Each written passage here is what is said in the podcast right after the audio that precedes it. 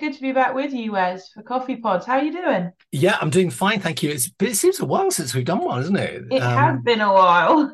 but I, I was uh, I was just talking to a church leader uh, just oh a couple of weeks ago who's saying that um, they use the coffee pods in their small groups, and uh, so we get to go to other churches, Lisa, you and I, Yeah, without even knowing. without even knowing. Oh, There go. I love it. I love it. I actually, on that, I went to a service on Sunday where they were using one of the podcasts as a discussion, you know, played the podcast, then broke into small groups. Oh my word! It was brilliant to be a part of it.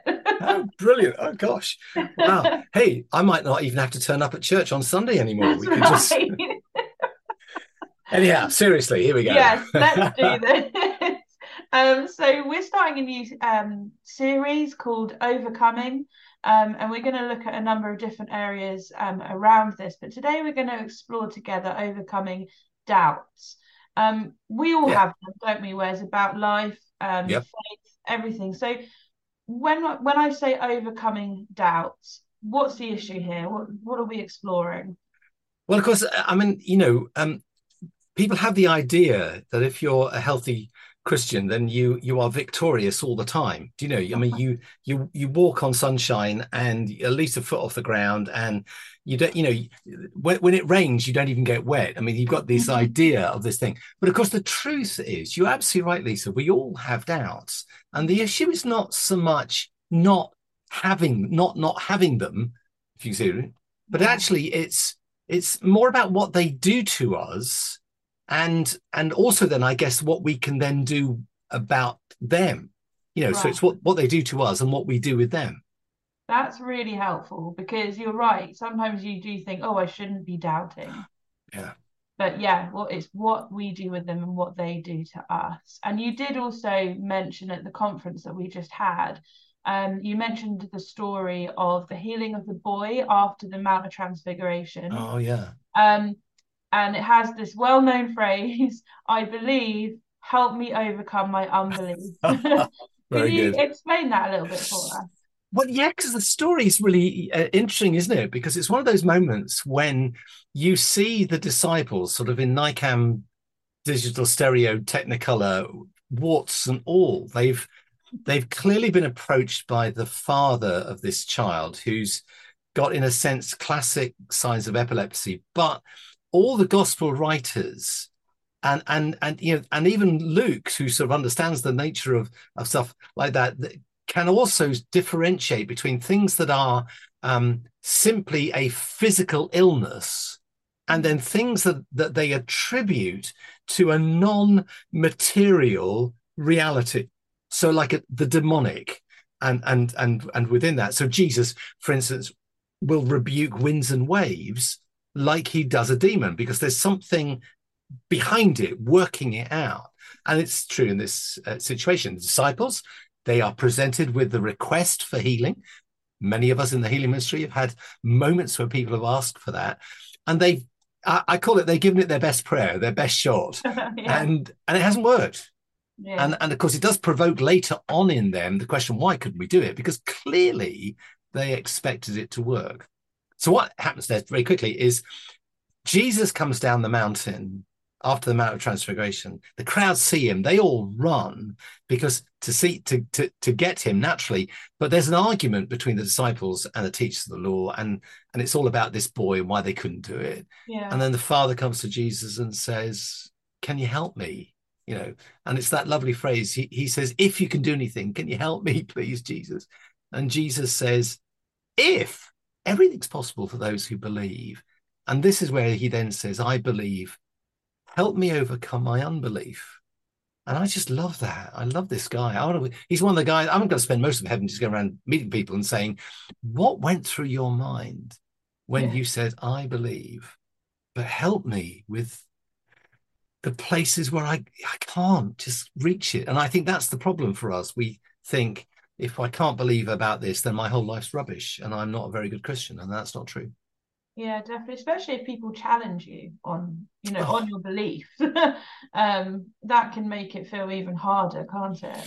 Yeah, it can. Mean, we got a, a guy that Mary and I know we well, we, we we chat about it. And, you know, he's often asking lots of questions about the Bible and about Christianity. And I just said to him, I don't know, some of it, I don't know. I've been reading this book for the best part of, you know, nearly 50 years. And there's bits in it. And even I go, God, I don't understand that. Yeah. You know, but it doesn't stop me living the bits I do understand, I which is which is I think what some people do. yeah. You know, so I, I I live the bits I can understand, I do understand, but the bits that I don't, I have to say, okay, you know, God, you're gonna have to help me with it. Yeah, that's a really helpful way of looking at it. Because I hmm. was just going to think, you know, there's there's different doubts for everybody, and I'm thinking about the healing ministry in particular. Like one of the huge doubts is they're not going to get healed. You Yeah. know, like you get told something like cancer, well, they're not going to Yeah. get healed, or you have a doubt about yourself being able to be the the minister, don't you? I I can't do this, or you know, just a couple of examples. But there must be other examples in the Bible of of people who face doubt. Uh, uh, oh yeah, and actually, you just got my big doubt. I don't doubt God. I think He's brilliant. I doubt me. I think I'm a Yeah. you know. And I'm thinking, you know, G- Jesus, if you had somebody else here doing this, I'm sure it would work. Yes. but you ended up with me, you know. And and we can all go through that. And and actually, for some Christians, they say they they have utter confidence that Jesus will will heal everybody else except them yeah. you know and and you think okay with, with that kid but yeah i mean i there is absolutely that i mean there are totally there, there are other people in in the bible take thomas you know disciple of jesus lived with jesus for three years i mean have seen he saw Lazarus raised from the dead. I mean, come on. I mean, there is stuff, the feeding the 5,000, the water, walking on the water stuff. I mean, just pick it up.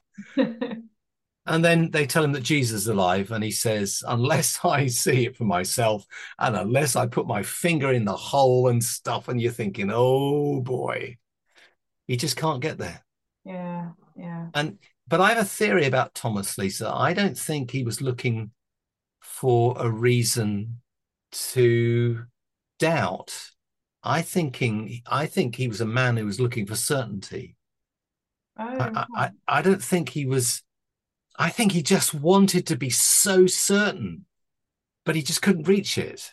yeah. And and and I think that's why Jesus, you know, I think probably with a twinkle in his eye, upbraids him and says, "Oh, come on, Thomas, you know, come on, there, put your finger in." And of course, church history records that Thomas went to India, planted a church, and died a martyr's death. That's not the lifestyle of a man who's a doubter. No, it's not. It's not. And you've mentioned before, haven't you, about the difference between certainty. Is it certainty and Yeah. faith? Yeah, yeah, Yeah. Because you know, um, the trouble is we want when when we talk about faith, we want it to be shaped in such a way that there's no risk. Yeah. But actually, that's that's the opposite of faith. Faith is by nature taking risk and saying, "God, I trust you." And and I think there that's why I say the opposite of uh, faith is not unbelief. The opposite of faith is certainty Yeah. that we've created ourselves. And and actually, you know, for all of us, I mean, we saw at the conference this uh, last weekend, Lisa, how people's stories were people taking a risk but trusting Jesus. Yeah. It's lovely. Lovely. Okay, so Thomas, who so Yeah. sadly is known as the doubt, you know, doubting Thomas, poor guy. Yeah. Any others? I mean, I, I just been reading Jeremiah. I mean, come on, he was not a happy person, Jeremiah. I mean, you know, you you, you need a str- strong cup of tea to read Jeremiah, I think. but he is he is you you feel intensely the passion that he has for God and for righteousness. And you can see that he doubts himself. You can see that he doubts whether Israel will ever find a place of recovery. And that sometimes you can you feel that he can also sort of doubt God a little bit and say, God, why have you done this to me? You know, because they they did sort of beat him up pretty badly. I mean, Jeremiah, if you want to be a prophet of God, it's not going to be everybody's not going to love you, you know. And so I can understand that. So, I mean, I take Job. I mean, you know, if you ever wanted to go through a book of somebody struggling with the reality of doubt, then, you know, Job is there. And, and, and to be honest, the list is endless, probably, Yeah. because, but it's not so much that you've got doubt, it's what does it do to you and what do you do with it? Yeah, I think that's super helpful. Um, and I suppose we we should go to Jesus. I think because he had he had moments, didn't he, at, where we've really seen his humanity. Yeah. Um, I mean, Gethsemane, for example, was that was Yeah. there doubt there? You see, uh, there's great debate, Lisa, about that among theologians. Some of the evangelicals and charismatics, they, uh, I mean, Jesus never got his clothes dirty. You know, he, he never he never dropped uh, you know food onto his on, onto his things. He didn't need to clean his teeth. You know, I mean, it, it, it's that sort of. But of course, you've just brought out Jesus was fully human, as well as having the capacity of being fully God at the same time. But he lived out of that humanity surrendered to God. So Gethsemane, un- if that's not a genuine moment, then we're all sort of, you know, lost. Because if, if Jesus was just play acting Yeah. just to make it look good in the Bible, then, you know, but actually the truth is he needs the company of the disciples, particularly Peter, James, and John. yeah. So he's feeling something. This is an incredibly emotional time. He knows what's coming. And and the doubt is is I think that he expresses, Father, it's possible, let this cup pass from me. I mm. don't think the doubt is in the Father's love or the Father's goodness. I think he's experiencing what it's like when we get there genuinely yeah. and say, God, you know, is there any, I'm afraid, is there any other way that we could do this? yeah. and we've all been there and and you, you know my great debate about you know my god my god why have you forsaken me um as he says on the cross um it's interesting that jesus throughout the gospels refers to god as father Yeah. so why doesn't he say my father my father why have you forsaken me. Yeah. because I don't think the Father did forsake him. I think God was in Christ reconciling the world to himself. And the Father, the Son, the Spirit, this was the thing that they were going to do together.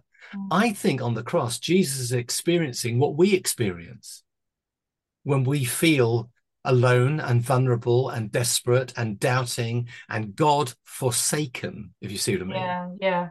and you know i mean um you know th- there are times when i'm not physically with mary she's she's out doing something do i sit there and say because she's not physically here she doesn't love me anymore and the answer is no because i know who she is Right. and and jesus knows who the father is Hmm. but actually just walking through the valley of the shadow of death is a great greek word it means it sucks it's just a horrible experience and we can feel god forsaken even though god has not forsaken us we it just feels like that Yeah. Yeah. and so i th- i think in those moments yeah i think jesus experienced this you know the stuff that we do and bear in mind i experience it only for me okay jesus experiences it for all of us yeah. Gosh. Okay, so that's pretty big. Mhm. So does it make Jesus any less God?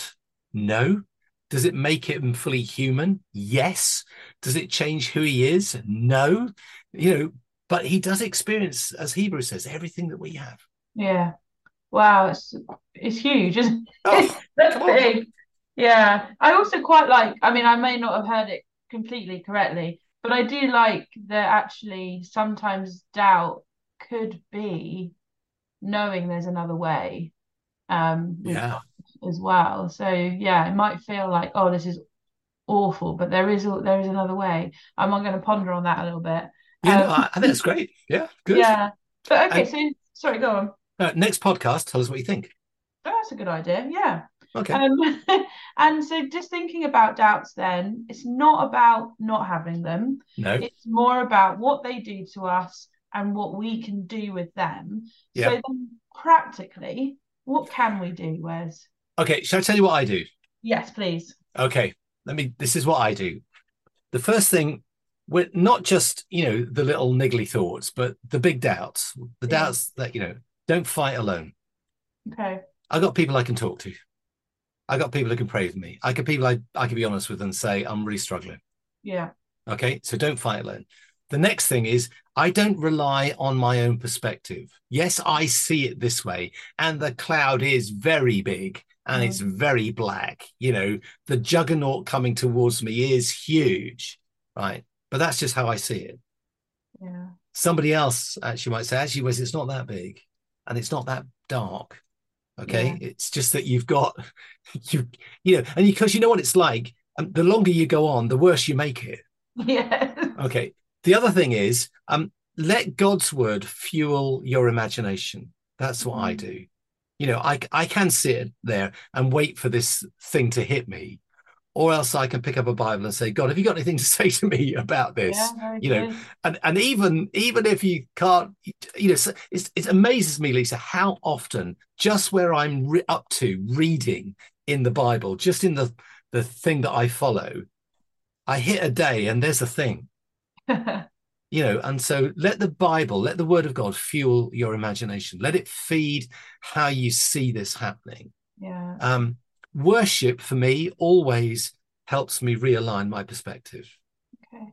it always you know if i if i when i worship god however i do it Mhm. it's like i get closer to him and the thing do you know that turn your eyes upon jesus and the things of this world will go strangely to him you know really lauren lauren Daigle's version of that is brilliant but do you know the great thing about it is that's absolutely true the closer i get to jesus the less this has impact on me Yeah. And i think also perhaps for me just developing gratitude ongoing gratitude just be grateful for what i have got Mm. seems to help me deal with the stuff that's coming but that they're they're the five things that i do That's that's really helpful, really helpful stuff. So, and it might be worth, um, if you're listening, maybe just thinking about any of those things that Wes has mentioned, whether they'll be helpful for you, or thinking for yourself what things you can do practically to uh, help yourself as well. So this has been a good chat, Wes. Really good Yay. start to our new series. Uh, Yeah. overcoming doubts. Can you remember off the top of your head what which one we're looking? Is it fears next month? Uh, yes we're going to talk about uh, um, overcoming fear and Fantastic. and and i just think if oh, your if your doubts are about living too much in the present then i think our fears are often about living too much in the future Ah, and uh, so i've got i'll got i've got a little one for each of them so we'll bring Love them out it. as we go Oh, All right. I love it. Awesome. Well, thank you, Wes. Thank you, everyone, for listening. And uh, do check out Acorn Christian Live as well, where we've got some wonderful resources. And we'll catch you all soon. Bye bye. bye